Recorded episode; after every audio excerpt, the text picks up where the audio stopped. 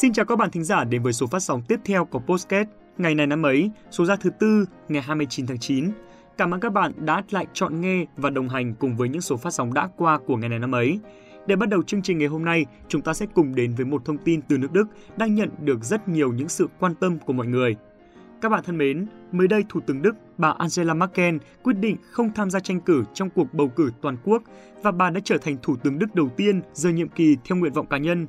Gần 16 năm cầm quyền, Thủ tướng Merkel, người được mệnh danh là người phụ nữ quyền lực nhất thế giới, đã để lại những di sản chính trị có ảnh hưởng sâu sắc đến nước Đức nói riêng và Liên minh châu Âu EU nói chung. Chính bà là người lãnh đạo nước Đức vươn lên để trở thành nền kinh tế lớn mạnh nhất Liên minh châu Âu EU, cùng với đó là trèo lái con thuyền nước Đức vượt qua cơn bão dịch bệnh COVID-19 trong năm 2020.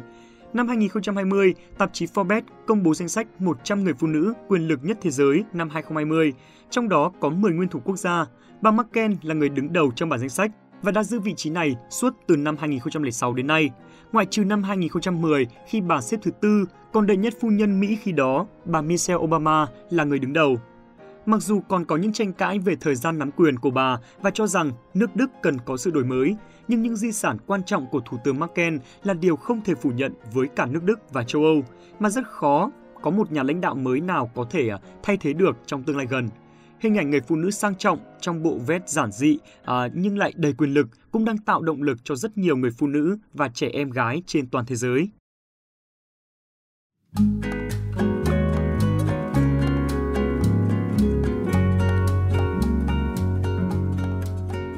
Các bạn thân mến, hôm nay là thứ Tư, ngày 29 tháng 9, là ngày thứ 272 trong năm.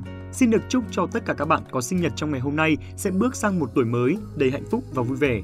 Các bạn thân mến, ta được sinh ra trong cuộc đời này là một, là duy nhất, nên đừng bao giờ cố gắng thay đổi bản thân vì một ai đó các bạn nhé.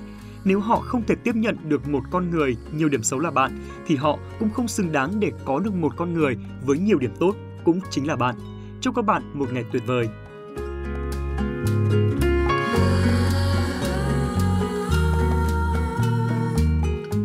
Theo chương trình, xin mời các bạn cùng lắng nghe câu danh ngôn của ngày hôm nay. Đó là một câu nói về tình yêu mà chắc hẳn khi nghe xong, các bạn sẽ nhận ra rất nhiều điều. Và phần nội dung này sẽ được trình bày ở MC Hoài Linh.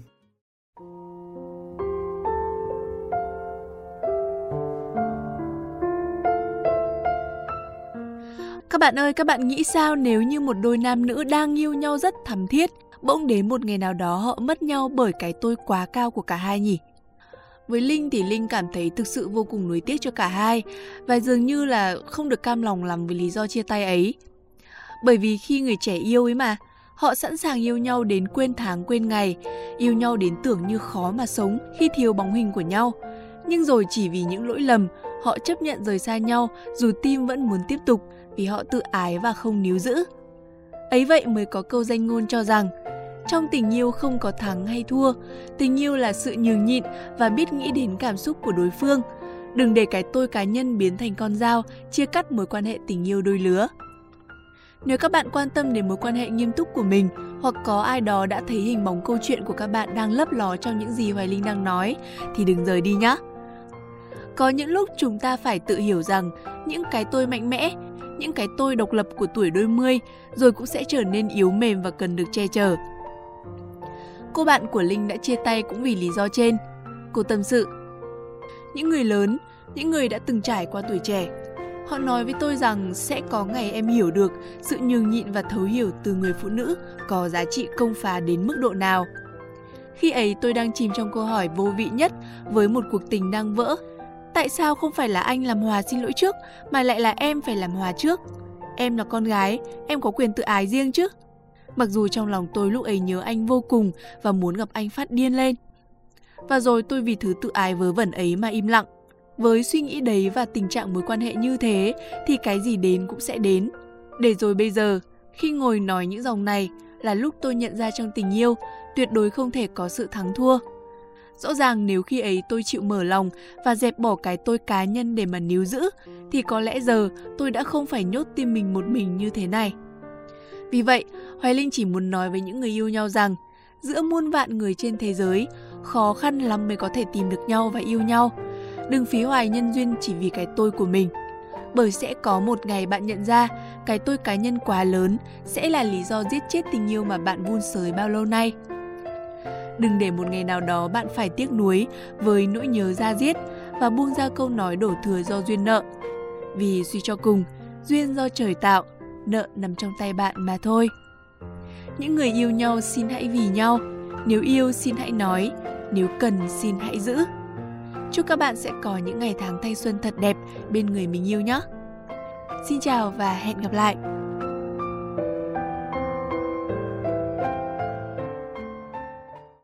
Phần cuối của chương trình ngày hôm nay, xin mời các bạn hãy cùng với hai MC thông thái của chúng mình điểm lại những sự kiện nổi bật của ngày 29 tháng 9 này trong quá khứ.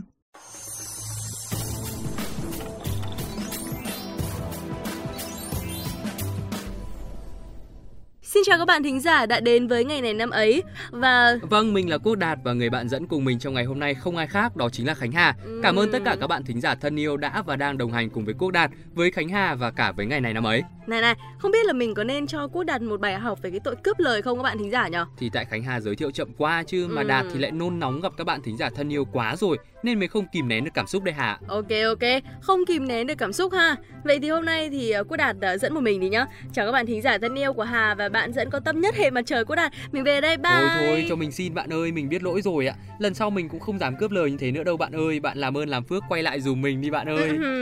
Sếp thấy là lần đầu Với cả cũng không muốn làm ảnh hưởng đến các bạn thính giả Thế nên là bỏ qua đấy nhá Đạt cứ coi chừng đấy và không để các bạn thính giả thân yêu phải chờ lâu hơn nữa. Ngay bây giờ đây thì hãy cùng Khánh Hà và Quốc Đạt tới với những sự kiện nổi bật trong ngày 29 tháng 9 hôm nay, tức là ngày 272 trong năm. Các bạn thính giả thân mến, hôm nay ngày 29 tháng 9 là ngày mất của Trung tướng đầu tiên của Quân đội Nhân dân Việt Nam, lãnh đạo quân dân miền Nam Việt Nam kháng chiến chống Pháp, Nguyễn Bình. Nguyễn Bình, tên thật là Nguyễn Phương Thảo, quê ở thôn Yên Phú, xã Tịnh Tiến, nay là xã Giai Phạm, huyện Yên Mỹ, tỉnh Hưng Yên. Thời trẻ, ông lên Hải Phòng làm thủy thủ trên tàu Viễn Dương chạy tuyến Việt Nam, Pháp. Được Trần Huy Liệu vận động, ông tham gia cách mạng, gia nhập Việt Nam Quốc dân Đảng, phụ trách quân sự. Sau thất bại của khởi nghĩa Yên Bái, lực lượng Việt Nam Quốc dân đang bị phân hóa. Cả Trần Huy Liệu và Nguyễn Phương Thảo đều bị thực dân Pháp bắt giam và đẩy đi côn đảo. Năm 1936, ông được trả tự do, về Hải Phòng hoạt động cách mạng và xây dựng căn cứ riêng. Cũng trong thời gian này, ông đổi tên thành Nguyễn Bình với ý nghĩa bình thiên hạ, chính thức ly khai Việt Nam Quốc dân Đảng. Từ năm 1943, ảnh hưởng của Nguyễn Bình từ Bần Yên Nhân, tỉnh Hưng Yên mở rộng sang vùng Kiến An, Hải Phòng, đến An Lão, Hải An, Thủy Nguyên, tỉnh Lỵ Kiến An và thị xã Đồ Sơn. Tháng 6 năm 1945, Nguyễn Bình thành lập chiến khu Đông Triều và đảm nhận nhiệm vụ tư lệnh. Khi cách mạng tháng 8 năm 1945 nổ ra, ông chỉ huy du kích đánh chiếm tỉnh Lỵ Quảng Yên và cướp vũ khí ở một số huyện. Khi thực dân Pháp đánh chiếm rộng ra toàn Nam Bộ, Nguyễn Bình được Chủ tịch nước Hồ Chí Minh cử vào Nam lo việc chỉnh đốn phong trào kháng chiến và thống nhất các lực lượng vũ trang tại Nam Bộ. Tháng 12 năm 1945, ông được cử làm khu trưởng khu 7 Nam Bộ, lập tổng hành dinh ở Làng An, Biên Hòa. Sau khi bị địch truy quét nên chuyển về xã An Phú, Gia Định, rồi xã An Thành, phía nam Bến Cát. Dưới sự chỉ huy của Nguyễn Bình, tình trạng cát cứ dần giảm bớt, các quân phiệt cát cứ gia nhập vào lực lượng vệ quốc đoàn, các đơn vị bộ đội được phiên chế thống nhất thành các chi bộ vệ quốc đoàn. Ông còn lập tức các ban công tác thành làm nhiệm vụ phá hoại sau lưng địch. Năm 1946, ông gia nhập Đảng Cộng sản Việt Nam. Ngày 20 tháng 1 năm 1948, ông được chính phủ phong quân hàm trung tướng và cử làm tổng chỉ huy chiến trường Nam Bộ. Cùng đợt có võ nguyên giáp được phong đại tướng, Nguyễn Sơn, Lê Thiết Hùng, Chu Văn Tấn, Hoàng Sâm, Hoàng Văn Thái, Lê Hiển Mai, Văn Tiến Dũng, Trần Đại Nghĩa, Trần Tử Bình được phong thiếu tướng. Lễ thụ phong trung tướng được tổ chức vào tháng 7 năm 1948 tại làng Nhân Hòa Lập trên con kênh Dương Văn Dương, Đồng Tháp. Ngày 29 tháng 9 năm 1951, theo yêu cầu của Trung ương, ông lên đường ra Bắc nhận nhiệm vụ mới. Trên đường đi, ông bị quân Pháp phục kích và hy sinh tại xã Srezok, huyện Sesan, tỉnh Stung Treng trên đất Campuchia, hưởng dương 45 tuổi. Trên đây cũng là thông tin trong nước duy nhất của ngày hôm nay. Bây giờ, xin mời các bạn thính giả cùng chuyển sang những sự kiện đáng chú ý trên thế giới. Ngày 29 tháng 9 năm 1899 là ngày sinh của Laszlo Bairo, người nổi tiếng với việc phát minh ra bút bi và giới thiệu bút bi sản xuất đầu tiên ở Hội trợ quốc tế Budapest năm 1931. Laszlo Biro sinh ra ở Budapest. Ông đỗ vào trường y khoa ở Budapest nhưng không tốt nghiệp. Trong khi làm phóng viên, ông đã nhận thấy mực dùng để in báo khô rất nhanh và không làm cho giấy nhòe. Ông đã cố sử dụng cùng loại mực cho bút máy, nhưng nhận thấy mực không chảy ra lưỡi bút do mực quá sệt. Ông đã làm việc với anh trai, George, một kỹ sư hóa học và đã phát triển mỗi loại mũi bút gồm một viên bi có thể xoay trong một hốc, do đó thì có thể lăn mực từ ống chứa mực và in lên giấy. Bayro đã đăng ký phát minh ở Paris năm 1938. Năm 1950, Maria Bic đã mua bản quyền của Bayro và sản phẩm bút bi đã trở thành sản phẩm chính của công ty Bay của ông. Laszlo Bayro qua đời vào ngày 24 tháng 11 năm 1985 tại Buenos Aires. Bây giờ thì xin mời các bạn cùng chuyển sang thông tin tiếp theo. Andriy Mikolajovic Shevchenko, sinh ngày 29 tháng 9 năm 1976 tại Kiev, là một cựu cầu thủ bóng đá người Ukraine. Anh là người ghi bàn nhiều thứ ba trong lịch sử giải vô địch bóng đá châu Âu với 48 bàn thắng. Sự nghiệp lẫy lừng của Sheva bắt đầu ở câu lạc bộ Dynamo Kiev mùa bóng năm 1992, năm 1993, Shevchenko là cầu thủ ghi bàn nhiều nhất tại đội hình 2 của Dynamo với 12 bàn thắng. Sự thể hiện đó khiến anh được đưa lên đội hình 1 và anh giành danh hiệu vô địch quốc gia lần thứ hai vào mùa bóng tiếp theo sau khi ghi 6 bàn trong 20 trận đấu và một hat-trick trong trận thắng 4-0 trước Barcelona tại Champions League năm 97-98. Mùa bóng 98-99, anh ghi được 19 bàn thắng sau 23 trận tại giải quốc nội và 6 bàn sau 10 trận tại giải châu lục.